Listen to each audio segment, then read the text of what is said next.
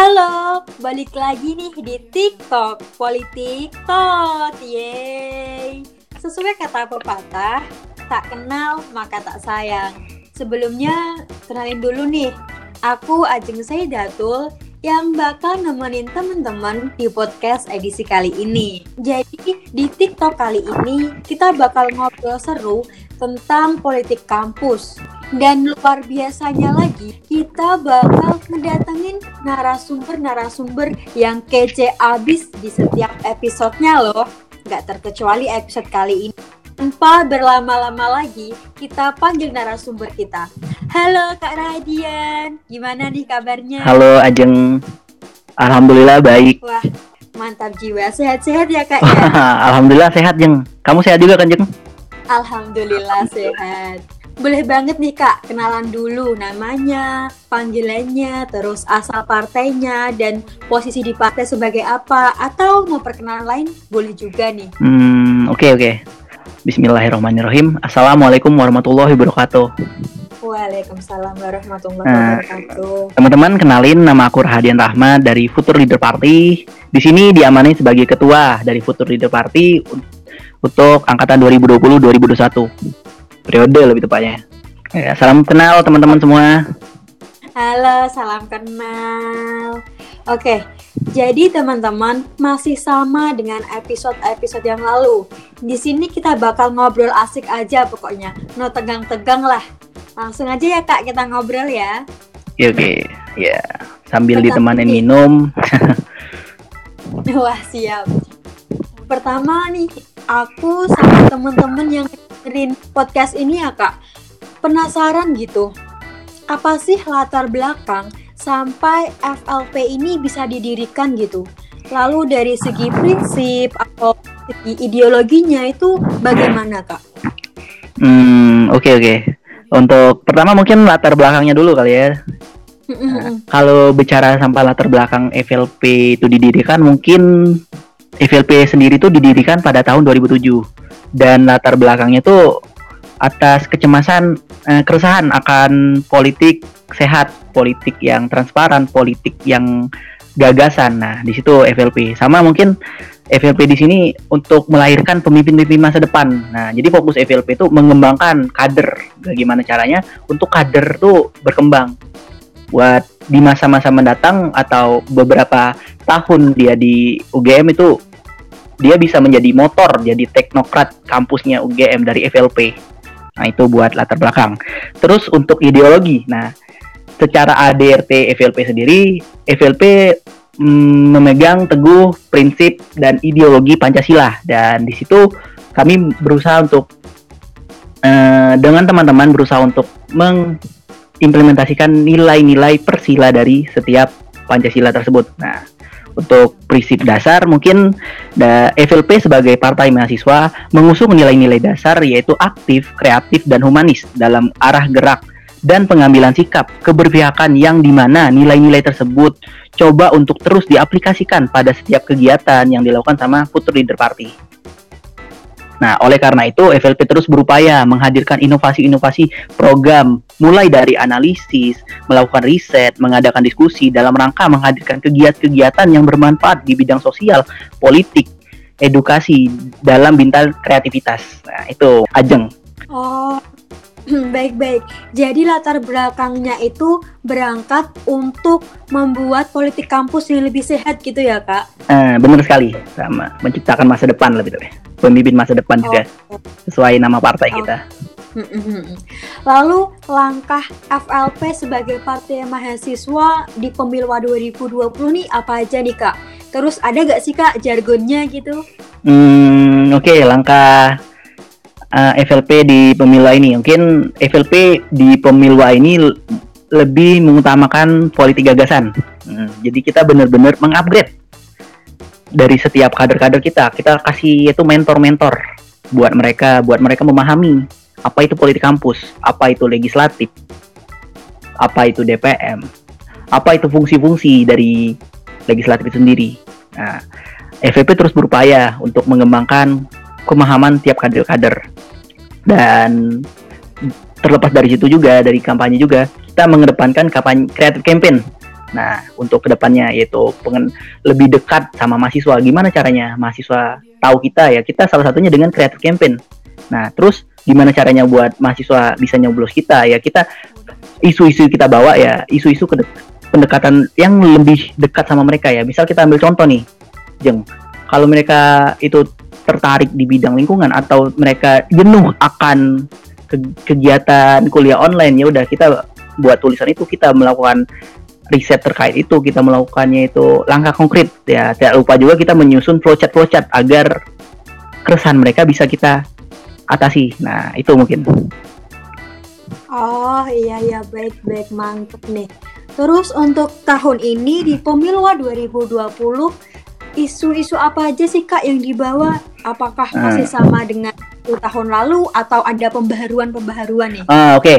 uh, untuk di periode ini dan harapanku akan sustain ke depan sampai berikutnya. Mungkin di FLP uh, eh, tahun ini untuk tahun tahun berikutnya akan membawa healthy campus. Healthy campus itu mungkin tak turun lagi sampai lima poin yaitu sehat fisik, sehat mental, sehat lingkungan, sehat politik dan akal sehat. Hmm. Nah, buat mungkin dari penjelasan itu yaitu sehat sehat lingkungan dulu. Nah, sehat lingkungan. Nah, FLP sekarang berkomitmen untuk menjaga lingkungan, menjaga kebersihan lingkungan, mendorong buat kegiatan-kegiatan yang berimpact pada lingkungan, mengadakan kajian-kajian ya, contoh audit karbon, mikroplastis, restorasi kali, restorasi sungai. Nah, itu mungkin yang bisa kita kegiatan dari FVP. Dan untuk selain itu juga melalui kader-kader kita yang di KM UGM, kita bisa melakukan banyak perubahan di situ. Ya, kita ambil contoh aja, contoh simpel yang kita yang tahun kemarin telah dilakukan dari teman-teman MPM juga yaitu pengadaan e-vote. Nah, bayangin Bajeng uh, dengan adanya e-vote itu kita tidak menggunakan kertas lagi nih. Nah, kita ketika kita tidak menggunakan kertas lagi, otomatis hmm, itu mungkin lebih ramah lingkungan. Kita nggak menggunakan kayu, kita nggak, yeah. pokoknya kebutuhan akar kertas waktu pemilu itu banyak banget. Dan mungkin ke depannya juga uh, kita juga bisa me mendorong lah, mendorong kegiatan-kegiatan yang di KMUGM agar mereka kegiatannya ramah lingkungan. Ya, contoh tentang terkait penggunaan kertas, plastik, terus kebersihan lingkungan. Apa pun itu kita benar-benar mendorong agar gimana caranya dan harus kita lakukan yaitu mengutamakan kebersihan lingkungan dan kesehatan lingkungan. Nah, itu buat kesehatan lingkungan. Yaitu tentang sehat politik nih. Nah, sehat politik yang tak maksud nih kita bakal mendorong akan adanya transparansi, transparansi kinerja, transparansi keuangan. Kita benar-benar sehat di sini. Kita benar-benar tahu akan harusnya politik bagaimana dan harusnya politik yang benar-benar sehat tuh bagaimana. Nah, kita akan melakukan itu. Terus juga terkait politik yang kita bawa politik gagasan. Nah, dengan kita punya ak punya akal yang sehat seperti yang aku bilang poin kelima tadi, di situ mungkin kita bener-bener ya udah ketika emang mahasiswa butuhnya ini dan harusnya kita melakukan dengan akal sehat kita harus melakukan ini kita harus melakukan ini. Tanpa kita ada kepentingan kepentingan kelompok lain kepentingan partai kita singkirkan dengan dimajukan yaitu akal sehat. Nah itu.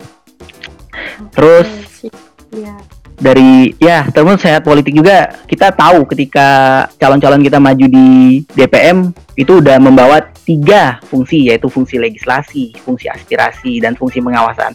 Nah, oleh karena itu mereka dioptimalkan untuk bagaimana caranya memaksimalkan dari setiap yang namanya tuh fungsi-fungsi tersebut dan seyogyanya juga FLP mendorong teman-teman senat kita yaitu senat-senat FLP itu harus harus dan mengupayakan untuk menjadi mata, telinga serta mulut dari setiap konstituen yaitu mahasiswa. Itu mungkin. Terus ada lagi sehat lingkungan, sehat nah, sehat mental. Nah, ini nih. Mungkin permasalahan di kampus tuh bukan hanya sekitar UKT doang, sekitar uh, sarana prasarana doang atau kegiatan-kegiatan doang, tapi uh, berangkat dari banyak temanku yaitu mengalami yaitu stres Iya, yeah, yeah, banyak tentang yeah. kuliah online, tentang tugas-tugas. Hmm. Dan FLP mungkin bakal mengupayakan ya bagaimana caranya untuk teman-teman ini ya happy. Mungkin langkah yang bisa kita lakukan dari partai sendiri tuh uh, postingan atau mengadakan tentang kajian-kajian mental health, terus kalau sebisa mungkin sih kalau misalnya ini sampai pendampingan nah mungkin lewat dari DPM kita itu ada fit and proper test yaitu pendampingan psikologi buat calon-calon presma bagaimanapun calon-calon presma tuh uh, posisi yang mudah banget digoreng orang mudah banget iya, di hmm. di apa ya di fitnah-fitnah orang dan harapanku bener ada pendampingan psikologi dan mereka melakukan tes psikologi dan tes kesehatan ya harapannya buat ya ketika mereka kepilih mereka benar-benar sehat untuk memimpin KMUGM ke depannya. Nah, itu itu mungkin yang didorong buat ke depannya dan selain itu juga lewat lembaga legislatif kita mendorong teman-teman teman-teman dari senat kita untuk ya udah kita harus mengedepankan yaitu uh, dampak-dampak terhadap kesehatan mental mahasiswa dan juga buat anak-anak senat kita dan anak-anak mungkin termasuk BEM juga sih agar kekeluargaan terbangun agar benar-benar apa ya saling bersahabat satu sama lain tidak ada konflik-konflik di dalamnya. Nah itu. Oke, mantap. Oh, sehat fisik, ya, Kak, ya. sehat fisik juga. Mm-hmm. udah ya kita mengajak teman-teman bagaimanapun di sini. Kita lagi kuliah online, kita di rumah aja, kita mendorong agar teman-teman tuh kita menjaga juga kesehatan kita. Jaga pola makan jaga tidur ya. Kita benar-benar jaga kesehatan ya. Kesehatan itu nomor satu ketika kita mau ngapain aja. Iya benar-benar. Iki ini kan program-programnya udah luar biasa ya Kak dari FLP yang ditawarkan di Pemilu 2020 kali ini. Tentunya untuk mensosialisasikan kepada teman-teman nih ada strategi-strateginya. Bahasa mudahnya tuh kampanye kepada teman-teman gitu. Terus di hmm. era kayak gini, pandemi kayak gini, apa-apa harus dilakukan WFH. Tapi di lain sisi tuh hmm. ini program-programnya perlu banget disampaikan kepada teman-teman gitu kan. Terus strategi apa nih kak yeah. yang dibawa FLP untuk mensukseskan kampanye di pemilu 2020 ini? Oke, okay, untuk gimana kita melalui Presma dan melalui senat-senat kita mungkin di awal kita mengajak mereka ya kita nggak nggak harus mengajak orang-orang buat milih kita dulu kita dengan cara lebih sopan yaitu kita kita mendorong calon-calon kita untuk mohon doa restu dulu mungkin pertama. Nah, memohon doa restu. Terus dari ya dasar kita mau tiga gagasan mungkin tahun ini. Dan mendorong ya ketika orang lain menanyakan apa sih? Kenapa aku harus ikut pemilu ah kenapa aku harus mencoblos? Ya kita jabarin. Kenapa ketika kita ikut pemilu ah, dampaknya ini ini nih dan senat-senat kita siap untuk menjawab itu. Dan kenapa harus memilih FLP atau memilih mereka? Ya dengan politik gagasan kita bawa dengan gagasan yang mereka udah siapkan grand design yang udah mereka siapkan. Nah harapannya mereka bisa mensosialisasikan bahwa kalian memilih aku bukan karena kelompokku bukan karena temanku tapi pilihlah aku karena gagasanku.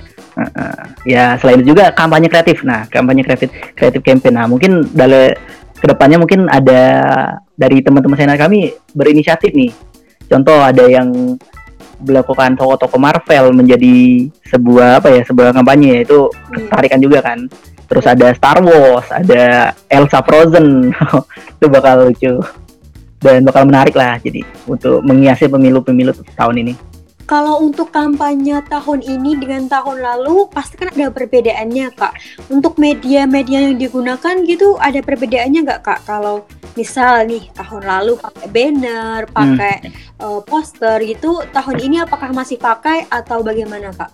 Hmm, untuk banner dan poster karena kita uh, akan cinta akan lingkungan kita tidak menggunakan itu.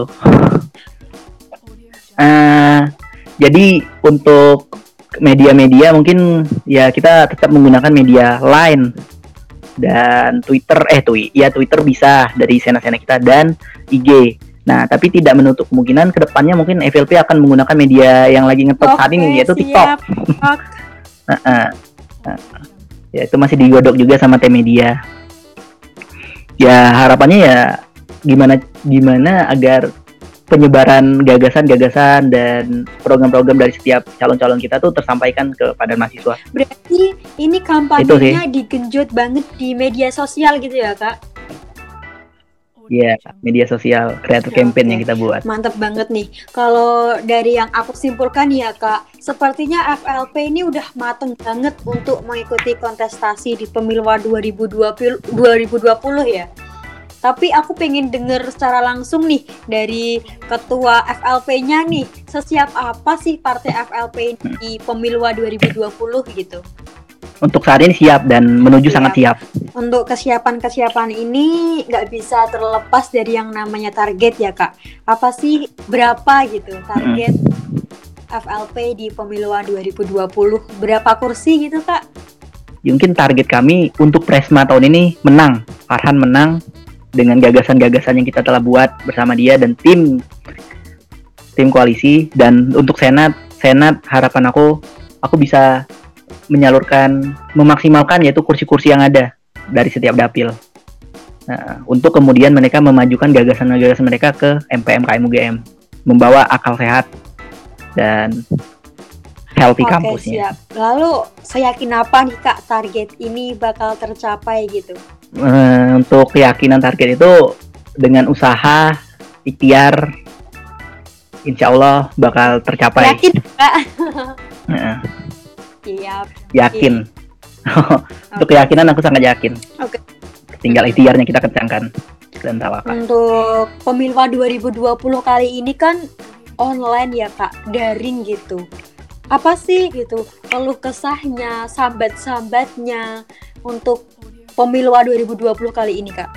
Hmm, iya bener. Mungkin di pemilu apa ya di tahun 2020 ini uh, dikarenakan lagi pandemi, terus online juga untuk intensitas bertemu sama yang namanya tuh teman-teman partai itu iya, mungkin iya. agak sulit. Yang da sama itu juga kan untuk mensosialisasikan berkampanye dari setiap calon-calon kita kampanye secara langsung mungkin lebih sulit lagi soalnya kita nggak bisa ketemu nah itu buat penyebaran secara langsung kan bagaimanapun uh, kontak fisik dan dan tatap muka tuh benar-benar lebih enak dibandingkan kita hanya via iya. telepon doang kan? Via doang. apakah tekanan stres tekanan itu juga berpengaruh juga kak? Ini di pemilu 2020 yang online. Hmm, nah, ya itu jujur di FLP sendiri dari PH-PH-nya dari ini mungkin rada sedikit apa ya dengan tuntutan-tuntutan yang dari KPUM dari terlepas dari akademik juga mungkin lumayan menga, apa ya beberapa tuh lumayan pandang juga kan sama apa yang telah kita laku, lakukan selama ini tapi aku bilang sama teman-temanku bahwa ya udah FL kita harus kerja keras, kita harus kerja ikhlas dan kita jangan lupa tentang yang namanya tuh kerja kita nih harus kerja bener-bener ikhlas. Kita harus ya udah kita di sini sebagai kabinet teman dekat. Kita melakukan ini untuk sahabat kita, untuk yaitu KMUGM, untuk mahasiswa. Dan mereka tahu itu bahwa yang kita bawa nih, yang kita perjuangkan ini ada kebermanfaatan. Dan mereka tahu dan dari kita juga pendekatan-pendekatan psikologi yaitu kita tanya kabar teman-teman kita, kita tanya calon-calon senat kita gimana kabarnya, gimana apakah udah ini kita pendekatan secara persahabat lah. Soalnya yang ku bawa di sini ya dengan kabinet teman dekat yang tapi iya. tanpa tertulis ya di sini. Tapi jujur aku menjadikan dan bener-bener seluruh anak-anak FLP ini sebagai sahabat, bukan rekan politik semata. Oke. Sepertinya pertanyaan-pertanyaan dari kami udah dijawab dengan sangat baik nih sama Kak Rahadian. Kita bisa kita cukup cukupkan sekarang atau bagaimana nih Kak? Hmm, Nah, dari aku sih cukup sih. Dari pertanyaan-pertanyaan sudah terjawab semua dan dari kami juga sudah selesai. Silahkan kami persilahkan kepada Kak Arhadian untuk memberikan pidato penutup gitu untuk podcast kali ini seperti itu. Silahkan. Waduh, waduh. Pidato menutup ya. Uh, intinya ini, aku mengajak teman-teman di sini untuk mengutamakan yaitu kebermanfaatan untuk KMUGM. Kita lepaskan, kita kesampingkan kepentingan-kepentingan kelompok, kita kesampingkan kepentingan partai, kita kesampingkan kepentingan apa pun itu yang mengganggu tentang kinerja kita untuk KMUGM. Nah, harapan aku setelah kita selesai pemilu ini, ya kita berteman baik lagi ke depannya untuk seluruh teman-teman yang beda koalisi atau beda pemilih pemilih calonnya. Nah, harapannya ini pemilu sam sampai ini kita profesional, kita sama-sama memperjuangkan apa yang telah kita siapkan. Setelahnya kita harus menjadi keluarga lagi. Okay. Nah, politik kampus hanya pengisi waktu luang di kala akademik persahabatan dan kekeluargaan okay. itu nomor satu. Terima kasih banyak untuk Kak Arhadian yang sudah mewakili Partai FLP di podcast kita kali ini. Oke, buat teman-teman bisa banget untuk mantengin sosial media milik KPUM ada di Twitter, ada di Instagram, dan ada di podcast juga untuk kelanjutan kampanye-kampanye pemilu 2020. Ya, pantengin terus IG dari FLP, Line, dan sosmed-sosmed teman-teman kasenat-kasenat. Itu ya guys, jangan sampai lupa Untuk dapat info IG-nya guys. At FLP UGM, oh, underscore UGM. Siap, dipantengin terus pokoknya. Kami cukupkan sekian podcast kita kali ini. Jangan lupa ada podcast-podcast selanjutnya. Terima kasih. Wassalamualaikum warahmatullahi wabarakatuh. Dadah.